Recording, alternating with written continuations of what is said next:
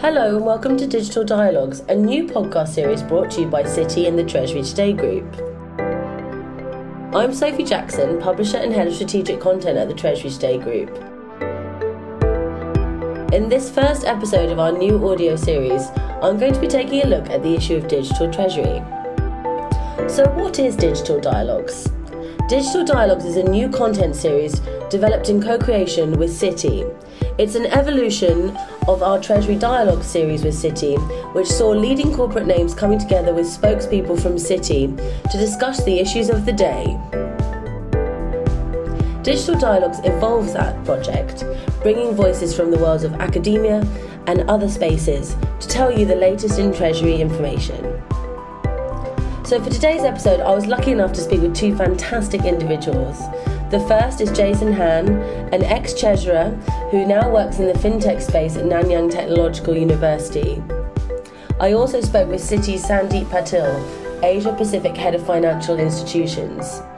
Today, together with the two of them, I'll be introducing the new series by looking at innovation and digitisation in Treasury and the latest developments in digital Treasury, as well as managing how the impact of the pandemic has affected these spaces.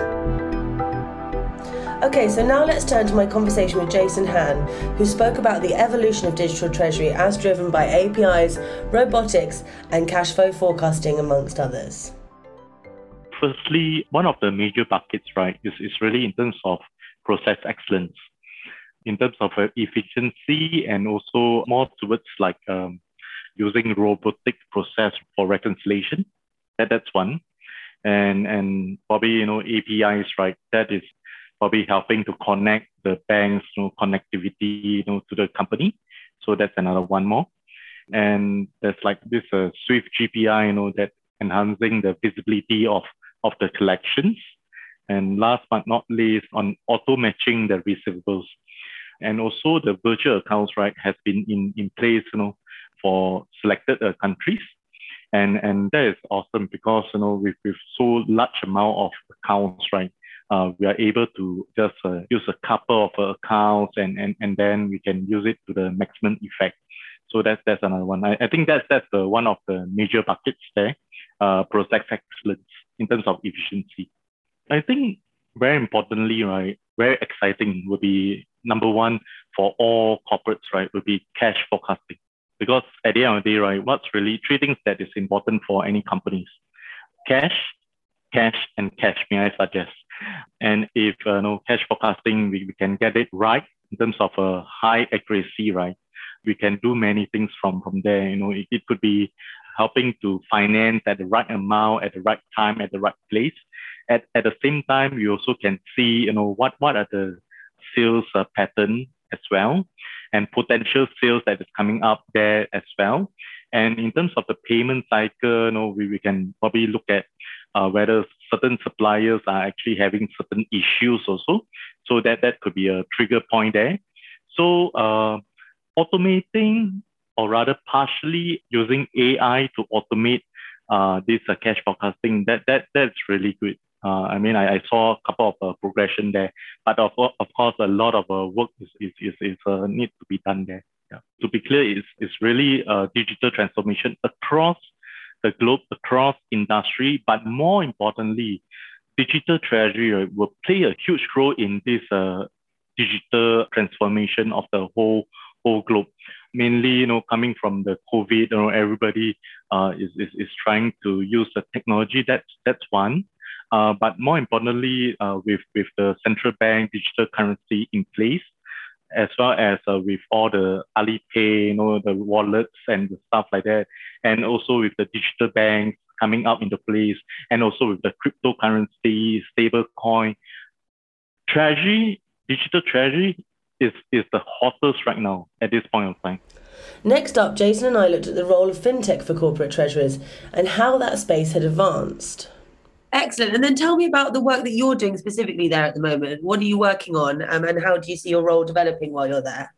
I'm actually collaborating with industry top-tier employers in the banking and finance and fintech industry, and also with industry association, together with the likes of for example, let's say top association-wise, And really, it's creating the learning opportunities and the collaboration between these industry partners, and also bringing our NTU talents, right, students, with the opportunity to be able to collaborate, and also together with professor and the research team, you know, the opportunity to collaborate with the industry so that both sides can leverage upon each other to better future in terms of a digital world. And fintech is really, you know, one of the hottest right now in the market. I think definitely, you know, in terms of the fintech framework, right, it's really exciting.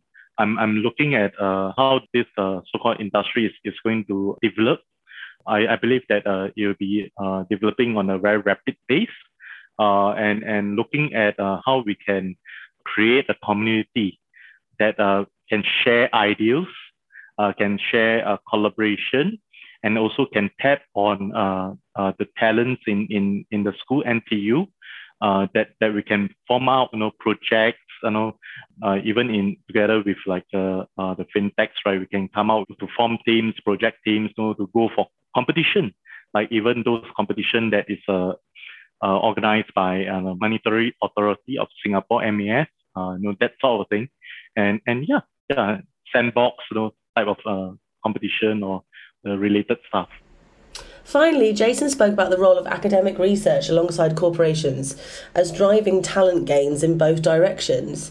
He also opened up a dialogue between our community and himself and the team at Nanyang Technological University, inviting our community to get in touch if they're interested. It would be potentially great collaboration and partnership, you know, between universities and corporate treasury. It's an immense opportunity there, because corporate treasury needs a lot of talents and also innovation. And it's not just coming from one area or angles. It's really coming from multiple angles. And university itself, right, it can offer a lot of perspective. It could be coming from the engineering perspective, you know, data sciences, data analytics, sustainability reporting, sustainability financing, green financing, that sort of thing, and governance, policy framework, legal, and stuff like that. All these really capture across renowned university in the world. I'm biased, of course, in Singapore as well. Feel free to get in touch, connect with us. Feel free to connect with me. I'm very passionate to build this culture that you know, collaboration works, you know, whether is it in banking, finance. First thing first, I think without a doubt, this central bank digital currency will be huge. It will be impacting not just the banking and finance industry, but really it will be impacting the rest of all other industry, because we are speaking, central bank digital currency is speaking one language, which is cash, and all companies, all organizations, and the likes of it need cash. So really, it will be a transformation time for the industries, and especially for banking and finance. Stay to watch this space. Next up, I spoke to Sandeep, who shared his take and the bank's journey to supporting their APAC clients on their digital treasury journey. So tell me, first of all, how you've seen the space of digital treasury, as we call it, evolving, and what some of the most exciting and significant innovations have been over the last few years. Absolutely. I think, you know, the evolution of digital treasury is very visible. I mean, we are going through times of unprecedented changes. Probably the amount of change we have seen in the last couple of years, we wouldn't have seen in our lifetime, I guess. And a lot of this is driven because of newer technologies, newer tools, consumer behavior changes, as well as some of the COVID and the pandemic that we have seen, giving rise to completely new ecosystem through which our clients are going through, whether we talk of e-commerce or data or digital, we talk of app economy or the fintechs and the kind of changes they have brought in the financial ecosystem, the supply chain disruption. Not only that, I think the client behaviors and the client profiles are changing very rapidly, thanks to e-commerce, thanks to COVID. A lot of millennial generation is consuming in a slightly different manner than the earlier generations consumed. and giving rise to 24/7 on-demand business models. So that's a material change that has happened practically in every industry, in every client segment that we deal with. And that's the reason I wouldn't call it evolution. I probably call it transformation. Evolution is small and steady changes. Transformation is when a material change happens and that disrupts everything. And we have seen many business models disrupt, from traditional industries to manufacturing to services industries. And this change, this metamorphosis is happening pretty rapidly across all the geographies. And that is giving rise to tremendous opportunity for Treasury and our clients in general in finance industry. Treasury is no more seen as a center which is driving efficiency or financial KPIs or capital allocation. Of course, all those things are still happening, but the role of Treasury is emerging very rapidly. Treasury is emerging as a profit center. Treasury is as a business enabler. Given the businesses are going online, the sales are happening online, it does have fundamental changes in terms of cash flows, in terms of ability to support the business, whether it's 24/7 lens, whether it's real-time lens, whether it's giving digital client experience. And that does bring a lot of investments in terms of digital technologies, newer technologies, changing the way the Treasury conducts operations and managing risk management in a manner that is conducive to online business. So there is tremendous amount of change we have seen, and it's all a positive change, I feel. The newer technologies that we are seeing, APIs, open banking, instant payment, real-time payments, robotics, they are all driving this change in a positive direction, creating efficiency, creating great client experience, and creating new business pockets and demands. Now, this transformation, I wouldn't say is easy. There are a lot of challenges, whether these are challenges internally within an organization or the digitization and the technology spend that it brings, or even the market is not ready. I think if you look at the financial markets, you talk of foreign exchange market, interest rate markets, or whichever market you speak about, they are not operating 24/7. A tremendous amount of constraints that are there. The new technologies are challenging the older technology, and the older technologies are not going away. So you are trying to coexist with the old technology and the new technology, and that creates another set of challenge. The regulations, the dilapidated infrastructure that we face in emerging markets in particular, or the cyber risks that are emerging very rapidly. So I think the transformation is all about how do we manage these challenges and make sure that we continually progress, evolve new business model, and capture newer growth opportunities. And that's the kind of transformation we are seeing successfully in many countries with many clients. But I think we are still getting started. It's not kind of disruptive across the industry. And we are still kind of, at the start of the journey, I think. Fantastic. And you mentioned there, or touched on there rather, some of the interesting transformations that have been driven in the consumer space by the pandemic. But how has the pandemic impacted or affected treasurers that you're working with as they go along, as you say, their transformation journey? That's a very good question. And clearly, it will be remiss if I don't mention the kind of challenges our client and all our people have gone through. Shock after shock, waves after waves, lockdowns. So there is a lot that people have faced. Very challenging time, I must say, for everybody in their personal life and professional life. But by the same token, there are a couple of trends that have clearly emerged, thanks to work from home, e-commerce took a boost, remote working took a boost. We are now talking things like future of work as an example. And most importantly, the consumption pattern has changed. And that consumption pattern has changed forever, I feel, The habits that we have inculcated, the behaviors we have inculcated in terms of digital order, online, e-commerce, are going to be there with us for days to come, for years to come, for generations to come. And that is giving rise to business model changes, no matter which industry you are, it just doesn't matter. I mean, people are literally ordering cars online, forget ordering food, forget ordering medicines, forget ordering day-to-day consumables. So that ecosystem is rapidly evolving. That has not only given rise to newer pockets of demand, but that has also brought, I would say, a slightly different challenge in managing business. Because another thing that has happened because of COVID is I feel the tolerance and the patience has gone down, right? Because you're trying to consume everything digitally. And if you order something, you don't receive in time, you receive something different than what you order. It could be a small little dish or a food that you ordered, but your patience is going down. And since the patient is going down, you're complaining. If you're complaining, the service providers are taking you seriously and trying to improve the deliverable, trying to improve your digital experience, your client experience tremendously. And that is giving rise to a completely new set of transformative agendas, which is making life easier for our people, our consumers, and by virtue of that, transforming business model. So in short, if you ask me, I think COVID has created positive impact on businesses. I wouldn't disregard the challenges. It has brought in a lot of challenges, but I do feel they are all positive challenges, something that the industry can solve. Most importantly, it has created a new set of demands that we didn't have in the past, new set of services that the economy didn't need in the past. And these are the days of hyper-automation. These are the days of micro-transactions or micro-fulfillment.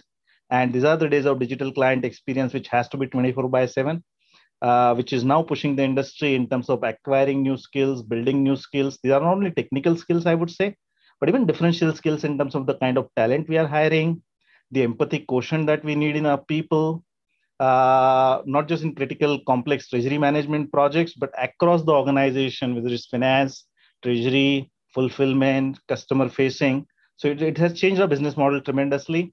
And I would probably attribute a lot of that credit to COVID, though it has been challenging times. Thank you so much. You made a load of very interesting different points there. As you know, part of the drive of this project is to create what we're calling a dialogue. So I spoke also with Jason Han, who you will know from his time in Treasury, who's now working at Nanyang Technological University. And I was speaking with him around the most exciting advancement from his perspective in digital treasury. Now, he mentioned the role of fintechs, APIs, robotics, and cash flow forecasting. So I want to add your side now. What are your thoughts on the most significant changes and leaps forward for the profession? And how has Citi been working with your clients to deliver such innovation? I think the question is not only about technologies that Jason mentioned. I mean, clearly, most banks are leveraging them, and we are also leveraging them. But I think it's the approach with which we are kind of, creating services and solutions for our client that probably differentiates us. So it's, the industry started with fintech. If I take that example, perceiving fintech as competition, especially retail banking, and now we have evolved to fintech as collaboration. And to be honest, that was our approach from day one, if I may say so. Over the last couple of years, we have already created dozens of tie-ups and partnerships and collab. More than half of them are already in, public sphere at creating value for our clients. But it's not only about the tie-ups. It's really being able to create newer set of services on the backdrop of such partnerships and technology alignments. It's not only about, if I may take the example, since we are talking about treasury domain, it's not only about cash flow forecasting. Of course, with technologies, cash flow forecasting is becoming more reliable, more accurate, and more timely. But if the decision-making as a consequence of that is still left to human being, we are not traveling the entire mile. And that has been our focus in terms of not only how do we automate using fintechs, but how do we really get the decisioning in the hands of machines and then just program and parameterize it so that clients can get the efficiency that they deserve, the value that they deserve, and are able to transform their treasuries and their businesses. So whether I talk of that, whether I talk of APIs, everybody is talking about APIs, everybody's still talking about APIs, but we have gone from APIs to deep APIs. What do I mean by that? What I mean by that, if you look at the industry usage, bulk of the APIs are consumed in terms of knowing balances or at best initiating a payment, a simple local payment. We have taken the API journey absolutely deeper to each and every treasury needs, whether it's trade financing or cross-border payments or foreign exchange or investments or factoring or cards or supply chain. And by doing that, we created a range of services which can enable the client to do one-time change and digitize the entire treasury and finance domain.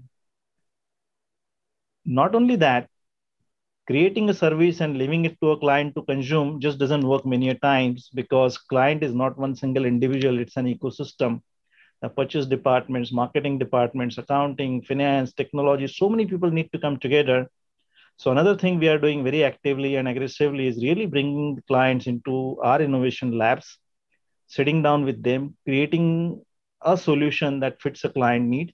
We call it co-creation, by taking into account the nuances of the client's ecosystem and then working on a roadmap to be traveling and implementing each of these services so the client can benefit completely in terms of execution, not just ideation.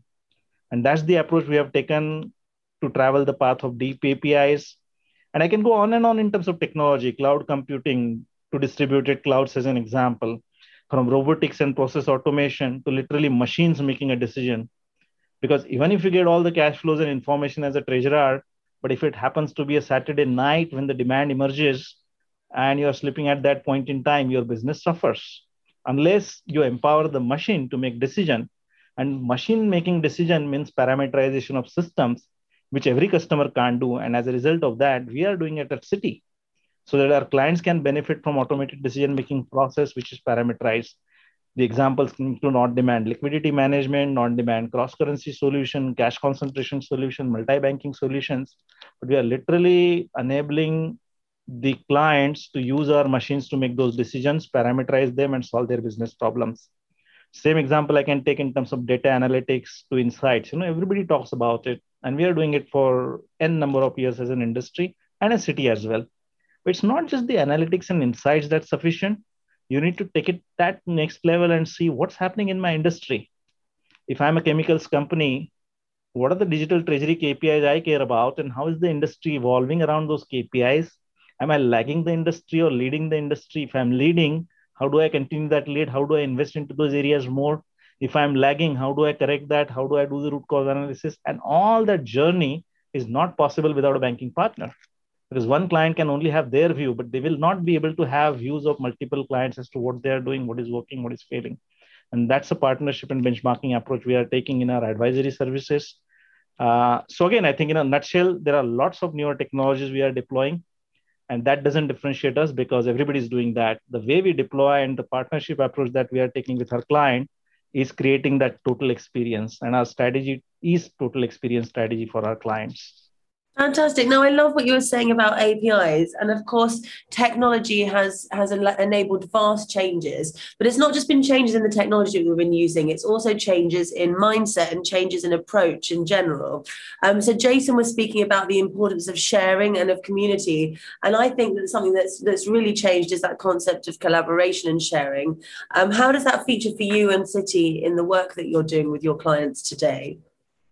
Absolutely. It's very critical for us as well. And not just us, I'm sure the industry as a whole is talking about it and doing a lot of things. Our CEO, Jane Fraser, is speaking very passionately about it. There are a number of initiatives we have launched within Citi and with our clients as well externally, and trying to make sure that we play a vital role in this particular ecosystem, in this evolution. It ranges from financial inclusion in terms of onboarding fintechs and making sure the financial services reach to the remotest possible corners of each and every market we are operating in, to ESG. I mean, everybody's talking about ESG, from green loans to green bonds to carbon footprint. And there are very tall goals that we have set up for ourselves. But even from a treasury perspective, there are a lot of services we are rolling out, right? From green deposits to, green financing to even, ESG oriented money market fund distribution, etc. The role of financial inclusion honestly doesn't stop at consumers only, because very few people talk about financial inclusion for SMEs, and they are a very critical component of the economies that we operate in. And we are trying to provide that financial inclusion for our SME customers through our fintech partnerships, as well as the kind of platforms we are enabling for our trade business. There is tremendous amount of work also going on in enabling e-commerce or helping our e-commerce customers go global, Most of the e-commerce profiles, if you see, they originate in their home country, they expand to 2 or 3 countries, and their ability to go global gets a little bit limited, not because of the technology, but because of their ability to provide a great client experience. And that's where financial services and ability to make an instant payment, ability to give a digital client experience to a client, ability to deploy those APIs so that people can transact seamlessly. I mean, literally speaking, we are enabling a housewife in remote Indonesia selling Batik t-shirts to a tourist in Mexico. And that can happen only when we have the financial inclusion and the financial technologies connecting with e-commerce. And that's precisely where we are headed. Over and above that, again, there are lots of things Citi is doing, and you're aware of that, whether it's diversity and inclusion, whether it's the principles of, focus on the network enhancement in a digital manner so that we can service the emerging markets. So lots of things happening in Citi. And clearly, they are also servicing our clients, because many of our clients are having similar goals. And that gives us a great collaboration opportunity to give it back to our clients and do something together. Fantastic. That was great to hear. And as you know, as part of the collaborative conversation that we'll be having throughout the Digital Dialogue series, we're very keen to hear from different perspectives. So I wanted to ask about the long-standing partnerships that Citi has within academia. I think it's very interesting for us to look at the latest research, see what's happening and how this might affect us in the Treasury community. So how have those partnerships benefited and impacted your clients, do you think? That's a great question again. And I think, you know, that's another core principle that we operate at Citi, which is tremendous amount of partnership with academia, as well as number of other players who are contributing to the society, contributing to the countries, governments, regulatory bodies, etc.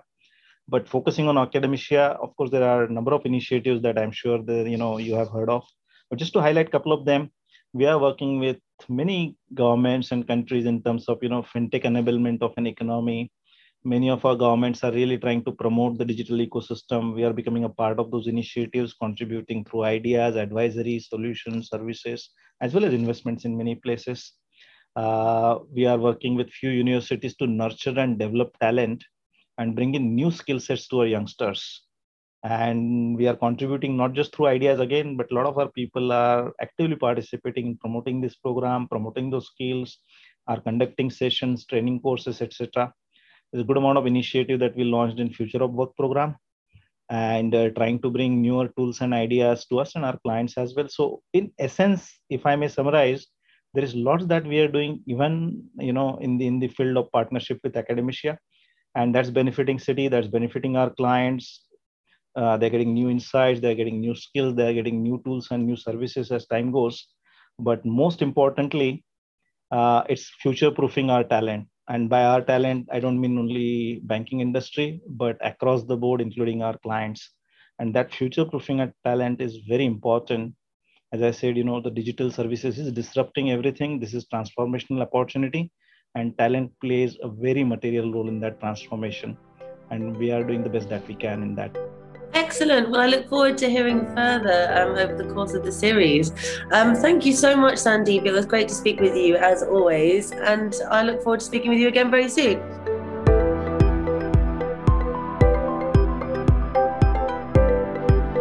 I've been Sophie Jackson, Publisher and Head of Strategic Content at the Treasury Today Group. I would like to say a big thank you to my special guests today, Jason and Sandeep, and to invite you all to subscribe wherever you get your podcasts from, so you can follow the other episodes of our Digital Dialogue series, as well as listening to all the other Treasury Today Group audio content. Thank you, goodbye.